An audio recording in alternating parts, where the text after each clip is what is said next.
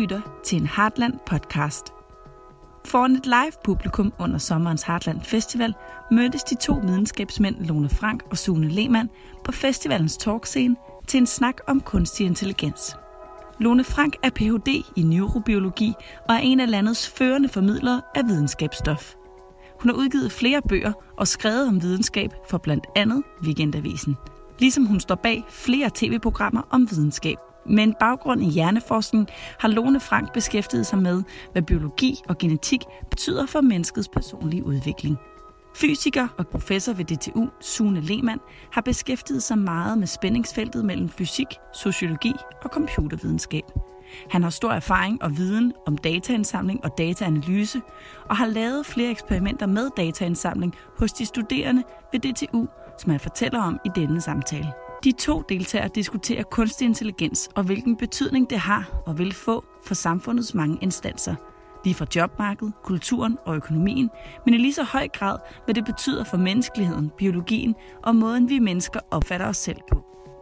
De to deltagere kommer blandt andet ind på, hvad det har af betydning for mennesket, at vi i højere og højere grad måler den menneskelige adfærd ud fra algoritmer og forklarer adfærd ud fra indsamlet data.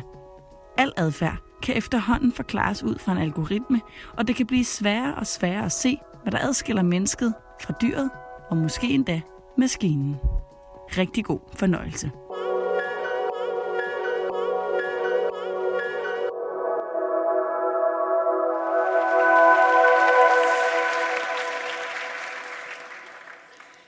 Jamen, tak for introduktionen, og tak til alle, som er kommet. Det ser meget fyldt ud. Det er jo skønt, vil jeg sige. Og som sagt, altså jeg har beskæftiget mig rigtig, rigtig meget med biologi over årene. Har skrevet den ene bog efter den anden om biologi, og kørt sådan lidt fast i det, kan man måske sige. Så sker der det, for ikke lang tid siden, at jeg bliver sådan kontaktet ud af det blå. Nogle mennesker, der sidder uden for Venedig og skal lave sådan en erhvervskonference. Og de skal snakke om kunstig intelligens, og så spørger de mig, om ikke jeg kan komme og sige noget om mennesket i forhold til kunstig intelligens, og i det hele taget menneskelighed i den her nye tidsalder. Og jeg tænker først, det bliver sådan helt blank, jeg sidder foran min skærm. Kunstig intelligens, det kender jeg jo ingenting til. Men så tager jeg derned, og det bliver sådan lidt en åbning ind i en ny verden, hvor jeg bare må sige, hold da kæft, altså jeg føler mig fuldstændig sat af og gammeldags. Jeg bliver nødt til at gå ind i det her og prøve at finde ud af, hvad er det, der sker? Fordi der sker noget virkelig, virkelig, virkelig interessant. Og så tænker jeg jo, da jeg sådan skal netop flette det her med det menneskelige ind, så kommer jeg i virkeligheden til at tænke på, jamen det vi ser med kunstig intelligens, og som vi vil prøve at diskutere os frem til, det tror jeg er noget af i virkeligheden en udvikling inden for menneskesynet, altså vores opfattelse af os selv, som starter med Darwin og bare bliver mere og mere udbredt efterhånden, og efterhånden som, altså det er jo så Hal, vi kan se heroppe, som repræsentant for den kunstige intelligens. Det er ligesom sådan en forløbig krone på værket. Og hvad er det, der sker? Jo, altså man kan se med Darwin, det var jo en af de der store videnskabelige revolutioner. Der kommer en mand og siger, hør her, mennesket er ikke sådan kronen på Guds skaberværk. Det er ikke et særligt væsen, der er anderledes end alle andre levende væsener. Det er et noget opgraderet væsen i forhold til mange andre væsener, men vi har den samme forfar, vi kommer af de samme processer som de usleste mikrober og aber og hvad ved jeg. Det var selvfølgelig en fuldstændig forfærdelig tanke på det tidspunkt, og det er det for rigtig mange milliarder mennesker stadigvæk. En uspiselig tanke. Så det har givet nogle kulturelle rystelser, og det der med, at vi er blevet tvunget til at se på os selv som mindre ophøjet, og prøve i virkeligheden at se på os selv som et dyr, og hvordan er det så, vi fungerer som dyr, osv.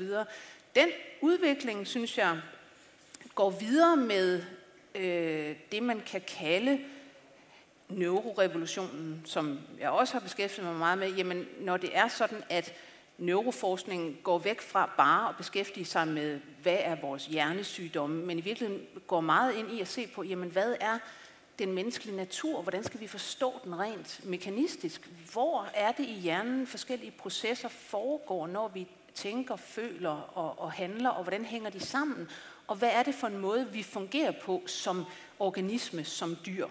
Det samme med genetikken, den kommer i virkeligheden og siger, jamen når vi kan se på de her små genetiske forskelle, der er på os alle sammen, og kan forstå vores individuelle forskelle, også i personlighed, i holdninger, i alt muligt, som til dels ikke styret af, men påvirket af de gener, vi har fået med os hjemmefra, og så hvordan de interagerer med miljø osv. osv. Det er igen den samme sådan udvikling, at vi forstår os selv mere og mere mekanistisk, og ser os selv anderledes, altså mere som en organisme, som et dyr. Og så tror jeg, at vi ser endnu et skub i den retning med kunstig intelligens, fordi hvad er det, der sker nu? Jamen, vi lever i, som den israelske historiker Yuval Harari har kaldt det, altså algoritmens tidsalder. Vi begynder at se alt muligt i form af algoritmer. Altså, vi forstår menneskers adfærd, som, jamen det kan vi jo se, når vi analyserer data fra dem, at jamen, vi følger åbenbart nogle forskellige algoritmer, når vi beslutter sådan, eller når vi har den og den adfærd. Og det igen, det bliver sådan en mere og mere, jeg tror det kommer til at man kan sige, gå op for os, eller vi kommer til at opfatte os selv mere og mere efterhånden, som dataanalyser viser os på en anden måde, end vi har set før. Vi kommer til at opfatte os selv mere og mere som i virkeligheden maskiner. Og så skal vi til igen, tror jeg, at finde ud af, jamen, hvordan differentierer vi os? Så hvad er det, altså, hvad er det, det menneskelige så er i den her, hvad skal man sige, meget maskinelle tidsalder, og hvor vi kan se os selv som resultat af forskellige processer, algoritmer, dit og dat. Og vi skal jo prøve at tage fat på den her diskussion af, hvad bliver det menneskelige så til? Og også hvad i virkeligheden den her kunstig intelligens, som vi, de fleste af os, har sådan en underlig tåget fornemmelse af. Hvad kan det? Hvad skal det? Hvad er det, det kommer til at betyde? Og du, Sune, er jo et af de her unge, fremadstormende mennesker, der har indblik i det her med kunstig intelligens, og for længst har forladt biologien som det der gamle skram. Og prøv at fortælle os først. Jeg kan huske, jeg mødte dig for nogle år siden til et arrangement, hvor du blandt andet fortalte om et eksperiment, du har lavet ude på DTU med mobiltelefoner, som du gav til studerende, og på at prøve at analysere de data, der kommer ind fra dem. Prøv at fortælle os lidt om det, for det er meget illustrativt. Ja, så man kan sige, at det, som jeg gerne vil gøre, det er bare at forstå, du ved, hvordan vi er, du siger, at vi er nogle maskiner, der følger algoritmer. Jeg vil gerne finde ud af, hvad er de algoritmer på sådan en kvantitativ måde.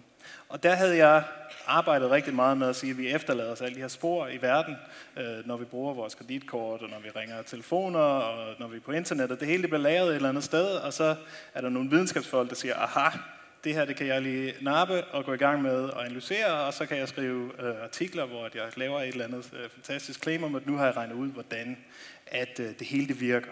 Og det ville jeg også gerne. Og det, der var problemet, det var bare, at det var oplagt for mig, at meget af det, der kom ud inden for videnskaben, det var forkert. Og det var forkert af sådan en helt triviel grund, som er at sige, men altså, hvis nu, at der kommer en og siger til dig, at jeg har kigget på Facebook, og jeg har fået den her fundamentale indsigt i, hvordan mennesker kommunikerer, så vil jeg sige, ja, men altså, godt nok så er Facebook et godt eksempel på en type kommunikation, men vi kommunikerer på alle mulige forskellige planer. Der er mange måder, vi kommunikerer på. Så jeg blev ligesom, jeg følte, at der var brug for noget mere ekstremt. Så selvom jeg havde været sådan, eller jeg primært er en person, der analyserer data og kigger efter mønstrene, så tænkte jeg, nu vil jeg gerne have et helt vildt godt datasæt. Og det var så her, at min jyske ærlighed kommer til gode, og med, eller tillidsvækkende, i virkeligheden er jeg ikke særlig ærligt, men jeg er mere tillidsvækkende, kan man sige. Ja, det er to forskellige ting. så den her jordnære, rolige, tillidsvækkende facon, jeg har, så sagde jeg, hvad hvis nu, at vi køber 1000 mobiltelefoner, så deler vi dem ud til alle de førsteårsstuderende ude på DTU, som er ligesom et lille samfund i sig selv. DTU er sådan et sted, hvor folk de kommer. Og så siger vi, så totalt overvåger vi de her studerende, vi bruger telefonerne, de ved, hvornår de er i nærheden af hinanden, så vi kan måle, hvem der mødes ude i den virkelige verden. Telefonerne kan selvfølgelig også måle, du ved, hvem der ringer til hinanden, og hvem der sms'er til hinanden. Og det er typisk også telefonerne, vi bruger til at gå på de sociale netværk osv. Så det er ligesom det her helt vilde redskab til at måle adfærd. Og nu inden de bliver sådan urolige, så vil jeg sige, at når man gør sådan noget her, så skal man spørge om lov, og man skal passe godt på folks data og så videre. Så det er ikke det, der er emnet her, men det er noget, vi også har ret godt tjek på det der. Vi var meget strengere allerede dengang, end de her GDPR-regler er. Men anyway, vi indsamlede det her helt vilde datasæt. Og vi gjorde også nogle ting, som gjorde, at vi kan begynde at komme tættere på nogle af de spørgsmål, som vi har her. For eksempel havde vi også en antropolog, som var feltstuderende blandt de studerende, og også havde en telefon. Så vi kan begynde at tænke om, okay, vi kan indsamle alle de her data, men vi kan også sige, hvad er det, vi kan se, som man ikke kan se, hvis man er en antropolog på feltarbejde. Ja. Men vi kan også sige, hvad er det, vi ikke kan se, som antropologen kan se. Så vi begynder at indsnævre det der gap. Så det er ligesom det, der var, hvad kan man sige, jeg tror, du hørte om sidst, vi snakkede sammen. Men altså, det I så finder ud af, er jo meget interessant og meget, også lidt uhyggeligt, at de her studerende, altså, og det er jo unge, kreative mennesker, men de er ufattelig forudsigelige, viser det sig. Ja, helt det er utroligt. Ja. Det er rigtigt. Men altså, det man kan sige, det er, at det er sådan set ikke de DTU-studerende, som er forudsigelige. Det er alle mennesker, som er forudsigelige. Ja. Og faktisk så er de meget vildere end de fleste andre. Ikke? Altså, sådan, jeg plejer altid at sige, at den mest forudsigelige er os alle, det er mig. Ikke? At mit liv, det er mere eller mindre, jeg er derhjemme om aften, om natten, så står jeg op om morgenen, og så tager jeg på arbejde, og så tager jeg hjem igen. Ikke? Og så lørdag morgen, så sætter jeg mig ind i min stationcar, kører ud i Føtex og handler ind til hele ugen, og så er det. Ja. Det er spændende. Men så det fede ved det er, at vi kan skrive nogle videnskabelige artikler, der siger, vi kan forudsige, givet hvor du har været forud i tid, så kan vi forudsige, hvor du kommer til at være i næste tidsskridt med meget, meget høj præcision. Og det kan vi skrive med total ærlighed i stemmen, og folk de siger sådan, du ved, er jeg forudsigelig med så høj præcision? Og der må man bare sige, ja, det er du helt klart. Men det er ikke fordi, at vores algoritmer er helt vildt gode. Nej. Det er fordi, at du er helt vildt kedelig. Ja. Og det kan man så sige til os alle sammen stort set. Det sjove er jo der, at vi så ikke, de færreste af os har jo en selvopfattelse, der hedder, jeg er enormt kedelig og forudsigelig. Altså, så vi opfatter ikke os selv som nogen, der i virkeligheden bare gør det samme. Eller hvis vi gør det samme, så er det sådan, måske kun på et yderplan, tænker vi, at vi har jo en rig indre verden, og der foregår alt muligt. Men det kommer alligevel som, altså, også når man dykker ned i andre typer data, ikke? Altså man kan for eksempel høre det her med, at man begynder at bruge kunstig intelligens på sundhedsdata til at prøve at finde alle mulige sammenhænge igen, for at kunne forudsige, jamen, hvordan reagerer folk på sådan og sådan, eller hvad vil der ske i deres liv og alt det her.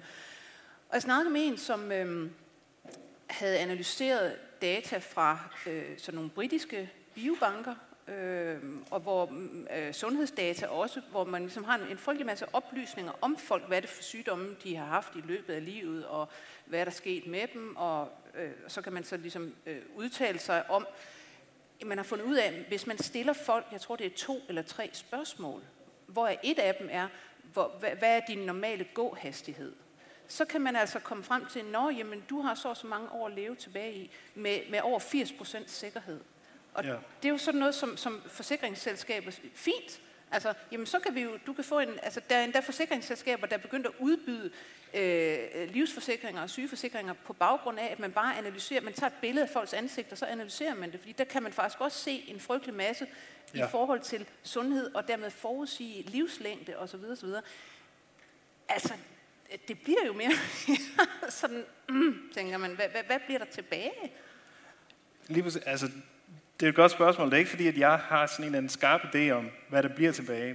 Men det, man kan sige, det er, at hvis du tænker på sygdom, og hvis du tænker på den menneskelige krop, så er det jo også et natursystem, som bare kører. Ikke? Så hvis nu du har en eller anden sygdom, så har den jo bare sin egen ting, som den gerne vil, den her sygdom.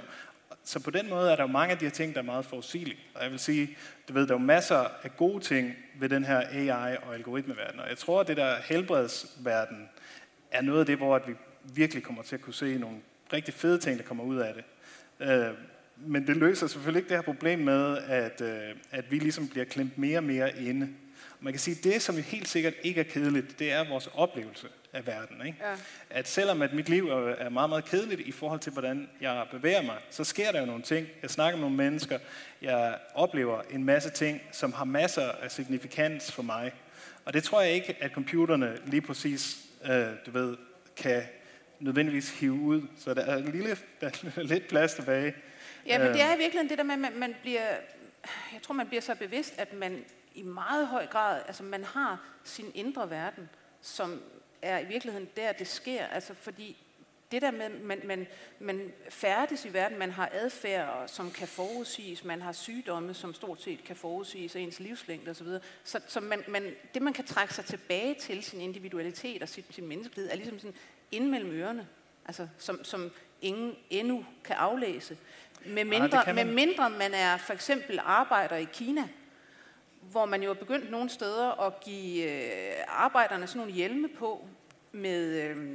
hvor der er noget EEG-udstyr indeni, som kan aflæse hele tiden sådan, det mener man i hvert fald, at de kan aflæse altså stemninger og følelser osv. Så man kan se, hvem der måske hisser sig lidt op i løbet af arbejdsdagen og skal dæmpes ned, eller hvem som måske ikke egner sig til jobbet og kan blive flyttet et andet sted hen osv.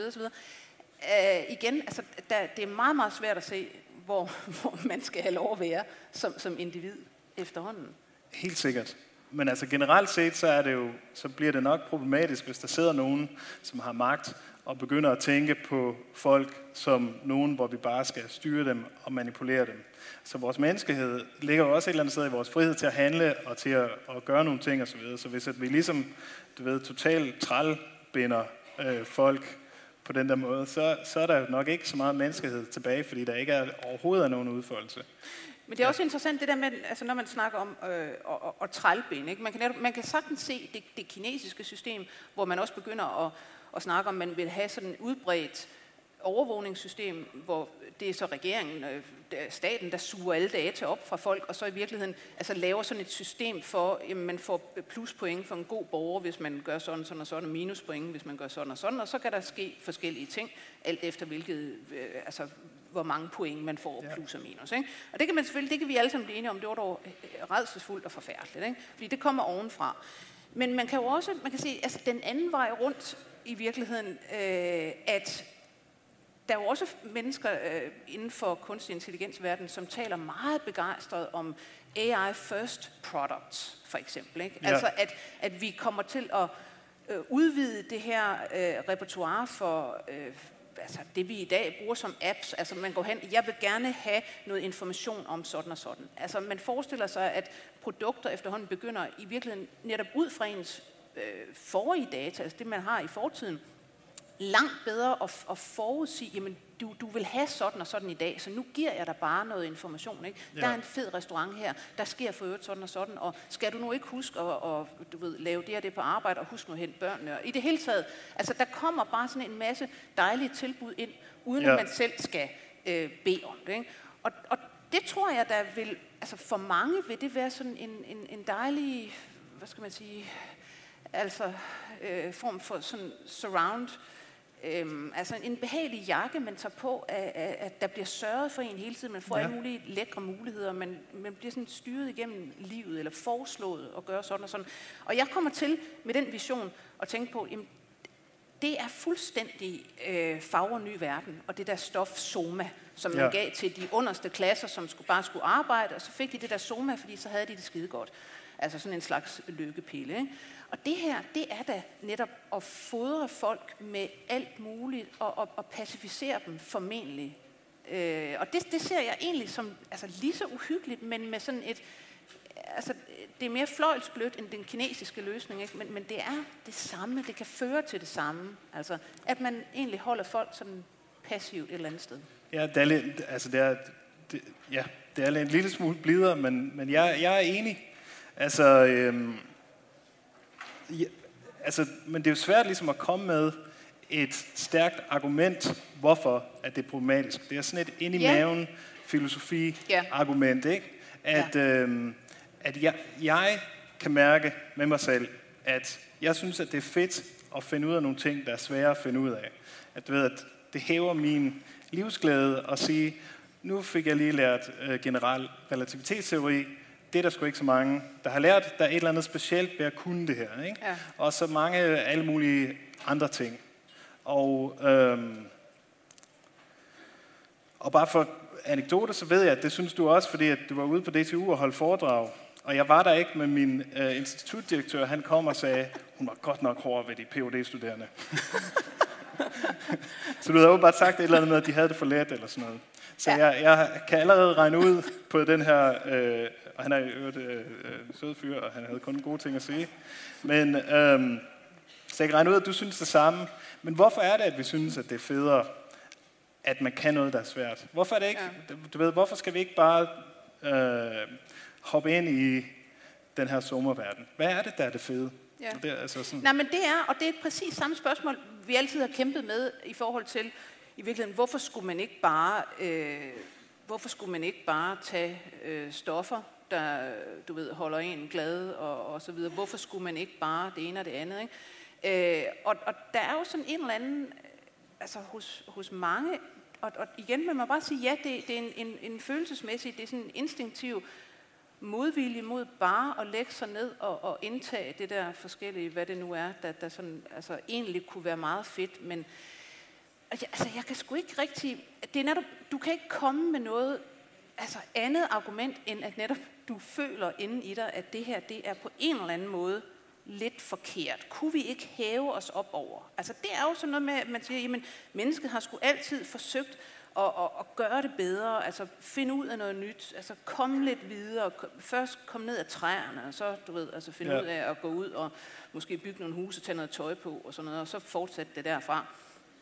Og det er jo ligesom det, vi bliver ved med at have som sådan en kerne inde i det der med, jamen vores menneskelighed ligger sgu også i, at vi skal altså stride for at komme videre og komme fremad og dygtiggøre os på en eller anden måde. Det kan så godt blive, altså i kulturen, hvis man sådan ser hen over tiden, jamen så dyrker man det der mere eller mindre, helt klart. Og vi er i en tid, hvor man må sige, vi dyrker det ikke ret meget.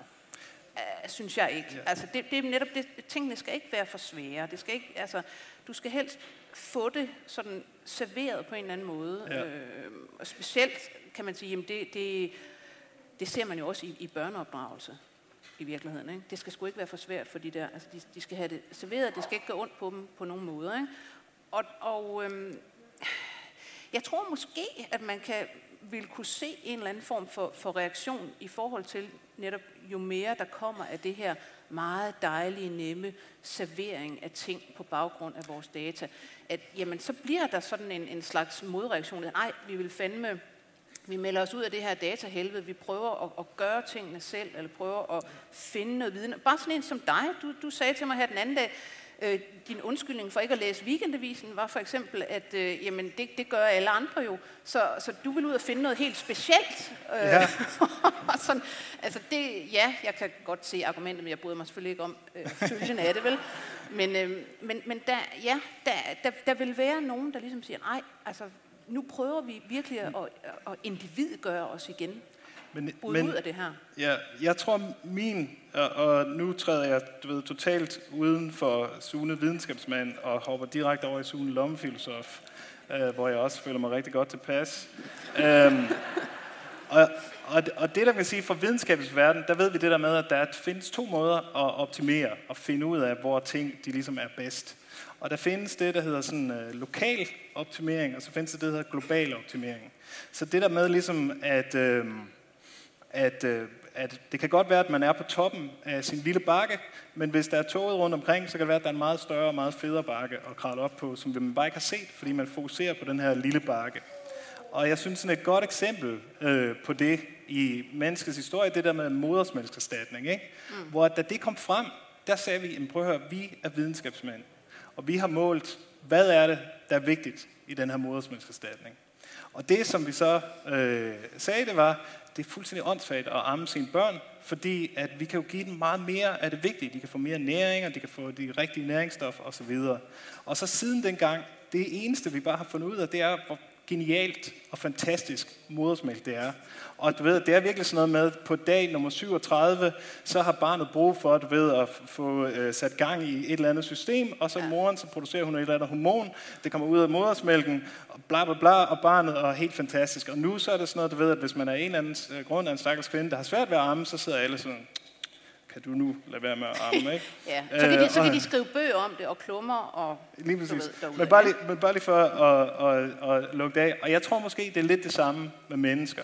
At det er det der med, at et argument i hvert fald, i den her retning, der at sige, det er meget, meget let at gøre os glade på kortbanen. Mm. At vi bliver helt sikkert ved glade, hvis vi får lov at spise slik, og se tv-serier, og så videre. Men det der med at gøre os glade på den korte bane, det er måske ikke noget, der er med til at gøre os glade på den lange bane. Og jeg tror, det er det, der er ligesom argumentet, at vi bliver hele tiden besat af den der meget kortsigtede argumentation, og det vi så mister, det er ligesom en eller anden dybde i livet, at sige, hvis jeg skal have et godt liv, hvis det ikke bare skal være fedt i aften, men hen over de næste, du ved, vi lever så fattigt mange år nogle stunder, ja. Så måske er det en meget god idé også at lave et eller andet, som gør dig tilfreds på en dybere måde, ikke? Det vil være et argument. Ja, og det er jo i virkeligheden, igen, det er jo sådan en virkelig gammel diskussion. Altså, ja. Hvad er det gode liv, ikke? Ja. Og der tror jeg, altså igen, man vil se, jamen der er rigtig mange, der egentlig netop vil synes, jamen det er da korttidsstimulation. Altså, det er da at få så meget som muligt her og nu. Og så lade nogen om det der med på den lange bane, ja, whatever, ikke? Altså, så jeg tror, at man vil se strategier, sådan forskellige strategier udmønte sig. Ikke? Og hvis vi tager, og det er jo så det her med, at vi kommer til at se os selv som maskiner, men ja, altså der bliver flere klasser af mennesker, der bliver flere strategier for, hvordan. Prøv at fortælle lidt om det der billede. Jeg synes, det er så herligt. Det er dig, der har fundet det. Men altså min, igen, nu hopper i lommefølsvin, det passer også med dit digitale superego og alle de her ting, at det er ligesom, at når vi bliver stillet over for en eller anden valgmulighed, med hvad for en film vi skal se lørdag aften, ikke? Så hvis valget det står mellem at se den Akira Kurosawa-film, som man ikke lige har fået set i samlingen, eller en eller anden ny Marvel-superheltefilm, selvom man måske godt ved, at det er svært, så har vi en tendens til altid at træffe det lette valg. Sådan har det altid været. Det er det, vi har snakket om. Men det, som er nyt, det er ligesom, at vi har fået, du ved, en ny ven, til at have med, som altid har underholdning. Ikke? At jeg sad og ventede på, jeg kom i rigtig god tid, fordi at, når man er jyde, så kommer man, så man er sikker på, at man er i tiden, og Lone, hun kom, du ved, meget tjekket. Jeg er så også jyde, men... Ja, men altså, jeg er mere ægte. Jeg kommer fra Nordjylland. Nå ja. Ja, men det er rigtigt. Ja. Og også plus, jeg sidder mest ude på DTU, så jeg tænkte, jeg kommer ikke for sent her. Hvordan ved man skal finde rundt på Fyn, og jeg ved ikke hvad. Så jeg kom i god tid. Og så er det der med, når man så sidder og venter. Altså, hvis nu man sidder uden sin telefon, så sidder folk jo bare og kigger på en og siger, hvad er det for en freak, der sidder derovre? Ja. Og bare sidder og stiger ud i luften. Hvad er det? Hvad sidder han og pønser på, ikke? Og det er fordi, at vi... og det er fordi, at vi har sådan en maskine i lommen, som hele tiden kan give os det lette, som hele tiden kan underholde os. Sådan så, at vi ikke engang behøver at skulle sidde med vores egne tanker og lytte til de der kedelige ting, som kører rundt, fordi at man får et eller andet feed serveret med noget meget, meget let. Og så min tanke, det er bare, at hvis man ekstrapolerer det en lille smule, ikke? Så kan man sige, du hentyder også til det, at vores drøm i vores samfund, som jeg ser det, det er at blive berømt og elsket, uden at kunne noget, ikke? Ja, det, man kan sige, det er ligesom det, der efterhånden står som... Jamen, altså, hvis du ser de der romantiske komedier, som vi snakkede om, ikke, så handlingen, den er altid, der er en eller anden fyr, han kan ikke rigtig noget, han er måske en lille smule overvægtig, ja. Han går, og han kan ikke rigtig så meget, men han er mega sød. Og så lige pludselig kommer der sådan en helt urealistisk, lækker kvinde, som bare siger, ham der, ja. Det er lige noget for mig. Det sker og aldrig så, det omvendte. Aldrig. Og den anden var rundt nok. Selvfølgelig, ikke? Men nu er det bare, nu lægger jeg mest mærke til de historier og så videre. Der er en vis bias.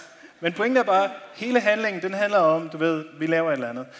Alle mulige andre Hollywood-film, vi ser, men der er en helt almindelig person, lige pludselig industriel espionage, holy shit, jeg er nødt til at gå ind og løse det her problem, så ender man med at blive en helt, ikke? Men dem, der ender med at blive de helte, som du ved, tager ud og gør et eller andet, det er jo ikke nogen, der bare har siddet og hængt ud, og så kommer der en eller anden hemmelig agent ind i deres liv. Det er fandme nogen, der sætter sig ned og går fuldstændig amok med at arbejde for det. Men, sorry, nu går jeg helt amok med det her, men altså, pointen er bare, virtual reality, når det kommer, så kan det levere præcis det der. Ja. Det kan præcis levere en eller anden oplevelse, hvor at du kan tage de her briller på, og så kan vi levere en verden for dig, hvor du er hovedpersonen, og hvor du støder ind i lige præcis nok problemer, til det ikke er kedeligt, og hvor alle de synes, at du er genial, uden at have gjort noget for det. Ja. Du ved, alle de der ting, ikke? Og hvis det ikke er det, du vil have, så kan du få det, du gerne vil have, og vi kan måle dine pupiller, du ved, og sikre sig, at det også virker rigtig godt. Lige præcis, at hvis de ikke udvider sig på den rigtige måde, så serverer vi noget andet.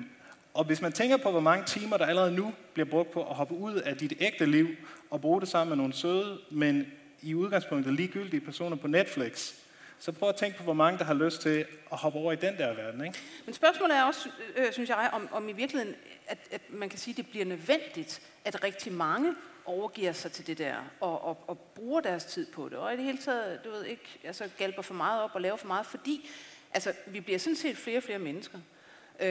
Og vi må også gå ud fra, at rigtig mange jobs, de forsvinder sådan set med altså den her udvikling af kunstig intelligens. Det snakker vi i hvert fald meget om, og vi snakker meget om, jamen de jobs, der så bliver tilbage, jamen det bliver sådan nogle altså, hyperkreative, nogen der skal kunne et eller andet sammen med maskinerne, og man tænker, jamen det er jo så efterhånden altså ret få mennesker, der bliver brug for, og ret, altså det er i virkeligheden toppen af cremen, altså sådan nogen som ham, der går der, som bliver ved med at have et job, og rigtig mange af os vil ikke sådan set have noget at lave.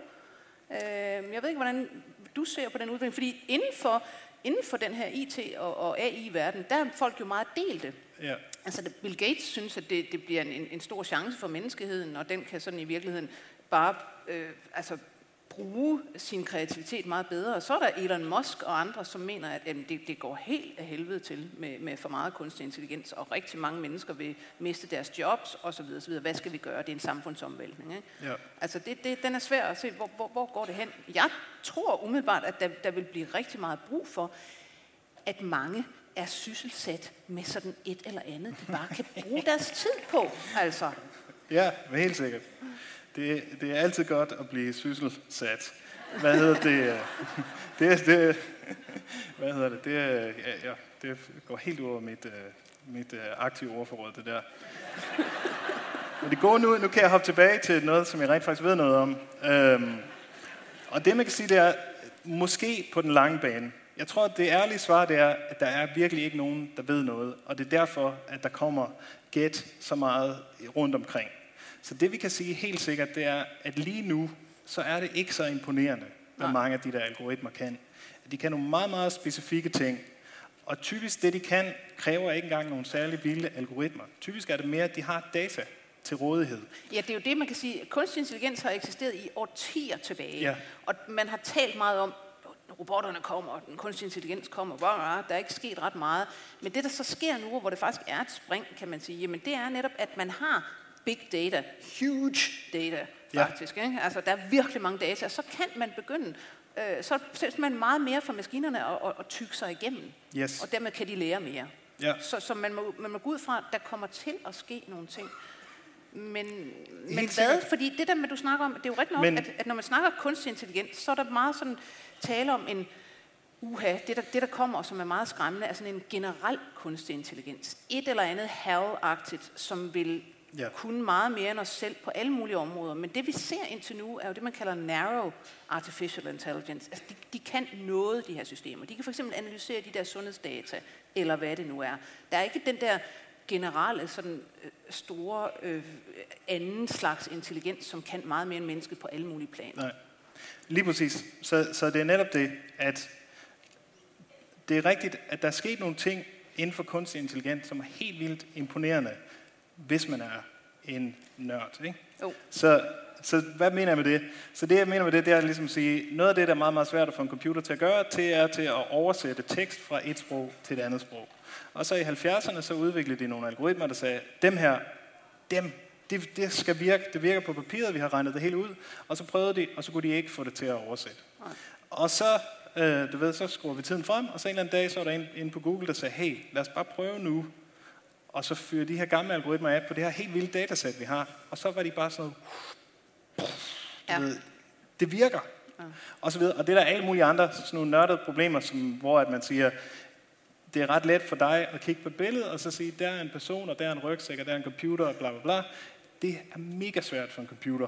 Det der med at label elementer på et billede, det er bare, det er noget, som man, det er det allermest cutting edge, at en computer kan se på et billede og sige, der er en person, og der er en bla bla bla.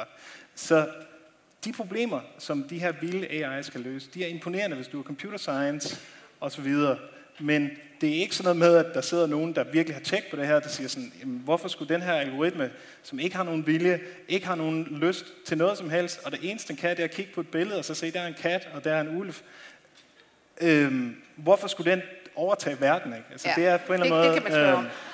Men der sker jo sådan nogle, altså nogle små skræmmende udviklinger, synes jeg, når det er sådan, at man for eksempel får forklaret, at nu er billedgenkendelse osv. ved at blive så god, at man også kan, selv de ansigter, som man pixelerer, kan de altså også godt se, hvem der er inde under pixels, ikke? Yes. Altså, så det der med, det der ligger derude med dit ansigt på fra for lang tid siden, det vil man kunne finde og identificere og så videre og så videre, ikke? Altså, og man, jeg synes også, det der med, at man snakker om, at hvis vi nu bare tager cybersikkerhed, for eksempel, ikke? At jamen, i dag er det sådan nogle hackere, altså nogle mennesker, der faktisk kan noget særligt med at komme ind i computersystemer, der kan gøre det, og en gang imellem, så kan de skaffe sig vores data, og så videre, og så videre, så kan der ske ting og sager. Men man snakker om, jamen, snart er der faktisk sådan nogle automatiske, man er allerede ved at have de første automatiske, altså kunstig intelligens, programmer, der bare selv gør det der. Så du kan som en eller anden, du ved, altså småforbryder, der er ikke for mange hjemme, men så kan du købe dig sådan et hackerprogram, og så sætte den til at hacke et eller andet, og så finder de selv data frem på mennesker, og siger, endda også, at det her kan nok bruges til at presse penge af den og den, og så videre, så sender de selv pengeafpresnings-e-mailen, ikke? Og så videre. Altså, der er mange skræmmende perspektiver. Nogle gange, så tænker jeg, at det er sgu lidt ligesom, når man tænker over terrorisme. Altså, i virkeligheden er det jo ufatteligt lidt, der sker, at det, man kunne forestille sig, man kunne gøre. Der er ingen, der går hen og altså, vandforsyningen til New York, den kommer op fra Adirondacks i sådan en ledning. Man kunne sådan set bare forurene den, så var det altså ude med den by, ikke? Det er der ingen, der har gjort. Nej. Ikke at jeg skal... men der er rigtig mange ting, der man har kan forestille sig. Idéer, men der er jo alle mulige katastrofer, som faktisk ikke bliver til noget. Så jeg ved ikke, om det her også bare er sådan... Altså det, jeg vil sige, det der, altså, at hvis man skal ligesom desværre nu, så kræver det helt vildt meget domæneviden at finde ud af, hvad der er vildt, ikke? Fordi når jeg hører om det der med hackeren, så vil jeg sige, men prøv at tænke over det. Der findes fundamentalt set 3 slags computer. Der findes Windows, Mac og Linux, ikke? Og den måde, man hacker dem på, det er alle sammen den samme. Så jeg kunne også godt sætte mig og lave en eller anden algoritme, som bare gik igennem alle listerne over alle computere på internettet, som man kan hente et eller andet sted, og så bare gik i gang med at prøve at logge ind, og så sige, hvem af dem her har kodeord 1, 2, 3, 4, 5, 6, 7, 8, eller whatever. Og så ville jeg også kunne lave en AI, som hacker computer. Og det er jo smart, at man kan automatisere det osv.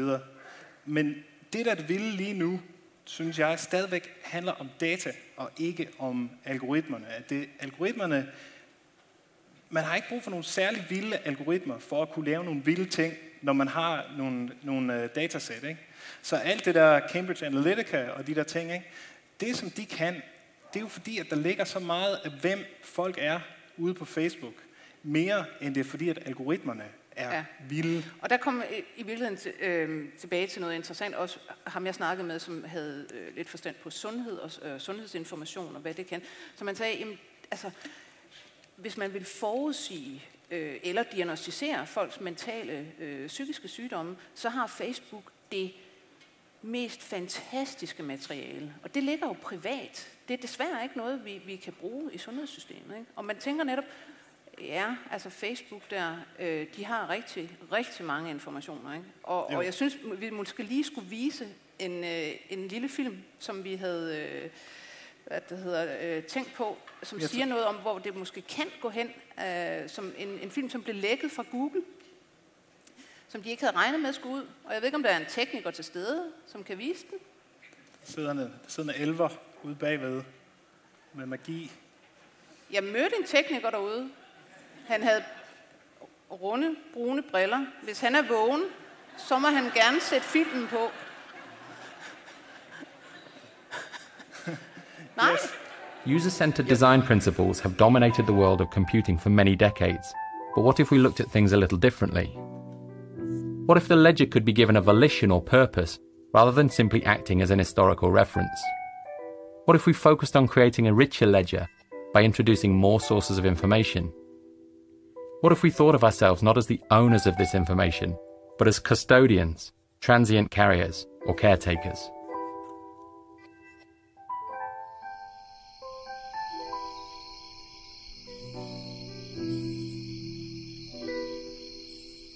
Initially, the notion of a goal-oriented ledger may be user-driven. As an organization, Google would be responsible for offering suitable targets for a user's ledger. Whilst the notion of a global good is problematic, topics would likely focus on health or environmental impact to reflect Google's values as an organization. Once the user selects a volition for their ledger, every interaction may be compared to a series of parallel options. If one of these options allows the ledger to move closer to its goal, it will be offered up to the user. Over time, by selecting these options, the user's behavior may be modified and the ledger moves closer to its target.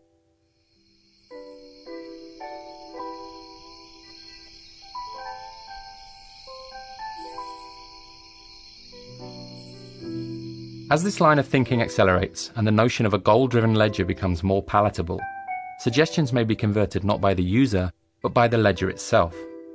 In this case, the ledger is missing a key data source, which it requires in order to better understand this user.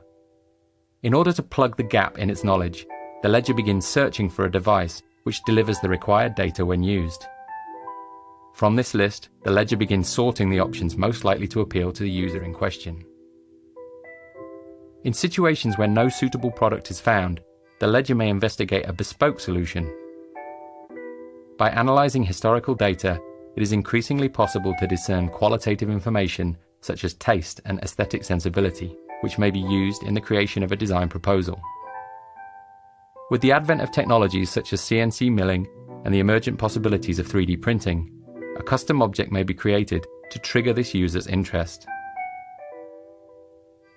In this way, the ledger is able to plug gaps in its knowledge and refine its model of human behavior.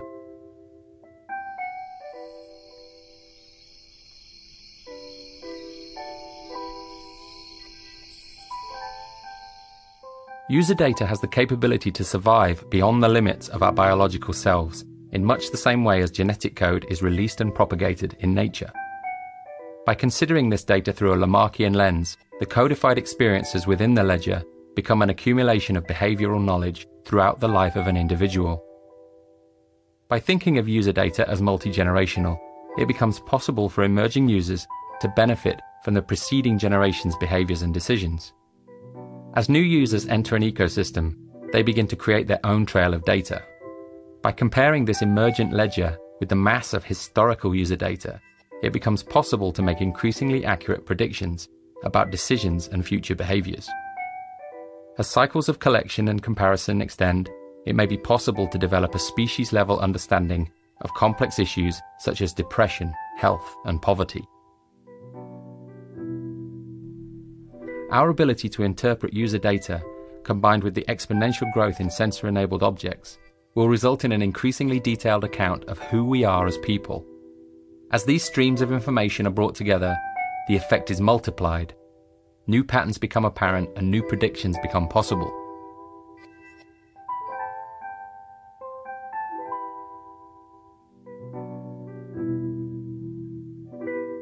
Since the 1970s, huge efforts have been made in sequencing the human genome. Today, after many years of research and billions of data points, that sequence is known. By adopting a similar perspective with user data, we may begin to better understand its role. Just as the examination of protein structures paved the way to genetic sequencing, the mass, multi-generational examination of actions and results could introduce a model of behavioral sequencing. As gene sequencing yields a comprehensive map of human biology, researchers are increasingly able to target parts of the sequence and modify them in order to achieve a desired result. As patterns begin to emerge in the behavioral sequences, they too may be targeted. The ledger could be given a focus, shifting it from a system which not only tracks our behavior, but offers direction towards a desired result.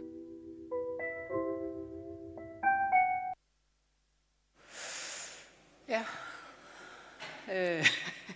det er jo interessant. Altså, det er jo en vision, der kommer fra en af Googles chefdesignere tilbage i 2016 allerede, om at vi alle sammen skal have hver vores, den der hovedbog, som er alle vores data, som lander der, og selvfølgelig administreret af Google på en eller anden måde. Og så skal den skal kunne give sit eget formål. Så, altså, hvad skal man sige? Altså, vi instruerer den med et formål. Jeg skal være så sund som muligt, eller jeg skal et eller andet. Og det er jo så nogle værdier, der er reflekteret i Google også, man kan sætte den til. Og så begynder man ellers at samle data ind på folk, og den her hovedbog, den kører så efter sit eget formål, som man i virkeligheden i 70'erne snakkede om selviske gener, der bare propagerer sig selv og er ligeglade med individet i virkeligheden. Det samme med de her data. Altså, de skal så kunne bruges til at, altså i virkeligheden det er social engineering, altså både på et individuelt plan og for arten som sådan, man snakker med, og, altså adfærdssekventering af arten, og finde ud af, jamen hvordan, mere og mere nøjagtigt, hvordan er det vi opfører os, og dermed, hvordan kan man ændre den her opførsel. Og det kan jo være meget godt i forhold til, at man kan sige, jamen kan vi så få folk til at lade være med at svine så meget, og planeten kan behandles bedre osv. Men der er bare også et eller andet meget, meget, meget uhyggeligt i det. Altså. Ja. Ja. Ja, jeg er helt enig. Altså, vi kommer tilbage til vores diskussion om, hvad er det gode liv. Og Googles svar, det er ligesom at sige, jamen altså, det gode liv, det bestemmer vi, hvad det er, ved at kigge rundt på alle i hele verden, og så sige, du minder om den her person, og den her person blev glad, da det skete, så det blev nu dit livsmål. Og altså, igen, det kommer an på ens filosofi, hvor man gerne vil hen. Og jeg tror i virkeligheden, hvis vi skal prøve ligesom at slå en knude på det her, så er det, om det her det er mega fedt, eller om det er et forfærdeligt tankefængsel. Det afhænger lidt af, hvilket temperament man har, ikke? Ja, og der tror jeg også, vi er tilbage til virkeligheden udgangspunktet der, ikke? Hvor jeg tror vitterligt, vi kommer til med alle de her muligheder at tænke på os selv mere og mere som det der algoritmedrevne væsen, der man kan forstå mekanistisk, og hvis adfærd man også meget bedre kan forstå. Og altså, faktisk så skrev jeg tilbage i 2004 en bog, der hed Det nye liv, om bioteknologi, hvor jeg blandt andet sådan, beskrev hvert menneske som i virkeligheden et hylster for en information, altså den genetiske information, som sådan flyder gennem tiden, og vi er i virkeligheden bare sådan et midlertidigt bærer af dem. Ja. Og det her, det er jo nøjagtigt det samme. Vi er bare hver især midlertidige bærer af vores data. Og de kan så endda bruges af kommende generationer og så videre, så videre. Så kan vi leve vores lille liv midt i det hele på en eller anden forudsigelig måde, men vi opfatter det indeni som måske uforudsigeligt. Og altså, jeg føler mig i virkeligheden lidt som sådan en dinosaur, som netop nok synes, at det her det lyder frygteligt uhyggeligt, men jeg tror, altså rigtig mange vil netop synes fremover, jamen det der er sgu da, det er der fede muligheder, altså. Helt sikkert. Der er jo nogle fede ting i det. Men det, man måske kunne tænke over fremadrettet, det var, om at det var en god idé, at dem, der ligesom skulle være, dem, der står for at udføre den her vision, at det er nogle store multinationale firmaer, som er ansvarlige over for at producere en eller anden bundlinje.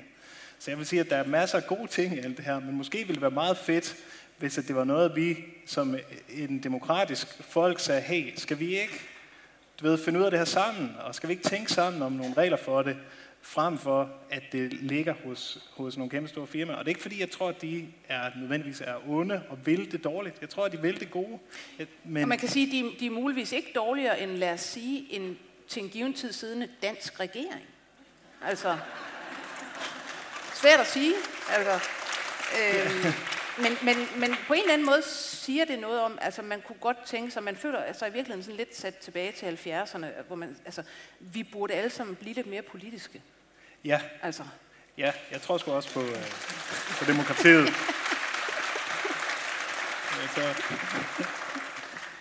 Men det. Nu kan jeg se, at der er også kun 5 sekunder tilbage. Tilfældigvis. Perfekt afslutning. Så det sluttede jo egentlig altså, lidt på en high note på en eller anden måde. Lige præcis. Så jeg synes godt, man kan sige, således opmuntret. Yes. Vi går ud og gør noget.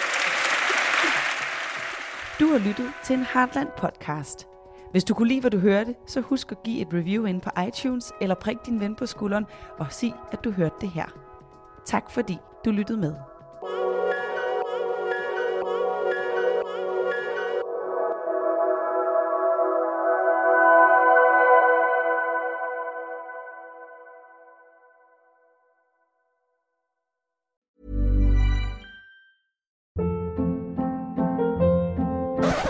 Up. What was that? Boring. No flavor. That was as bad as those leftovers you ate all week. Keke Palmer here, and it's time to say hello to something fresh and guilt-free. HelloFresh. Jazz up dinner with pecan-crusted chicken or garlic butter shrimp scampi. Now that's music to my mouth. HelloFresh. Let's get this dinner party started. Discover all the delicious possibilities at HelloFresh.com. When it comes to your finances, you think you've done it all. You've saved, you've researched, and you've invested all that you can. Now it's time to take those investments to the next level by using the brand behind every great investor, Yahoo Finance. As America's #1 finance destination, Yahoo Finance has everything you need, whether you're a seasoned trader or just dipping your toes into the market. Join the millions of investors who trust Yahoo Finance to guide them on their financial journey. For comprehensive financial news and analysis, visit yahoofinance.com, the #1 financial destination, yahoofinance.com.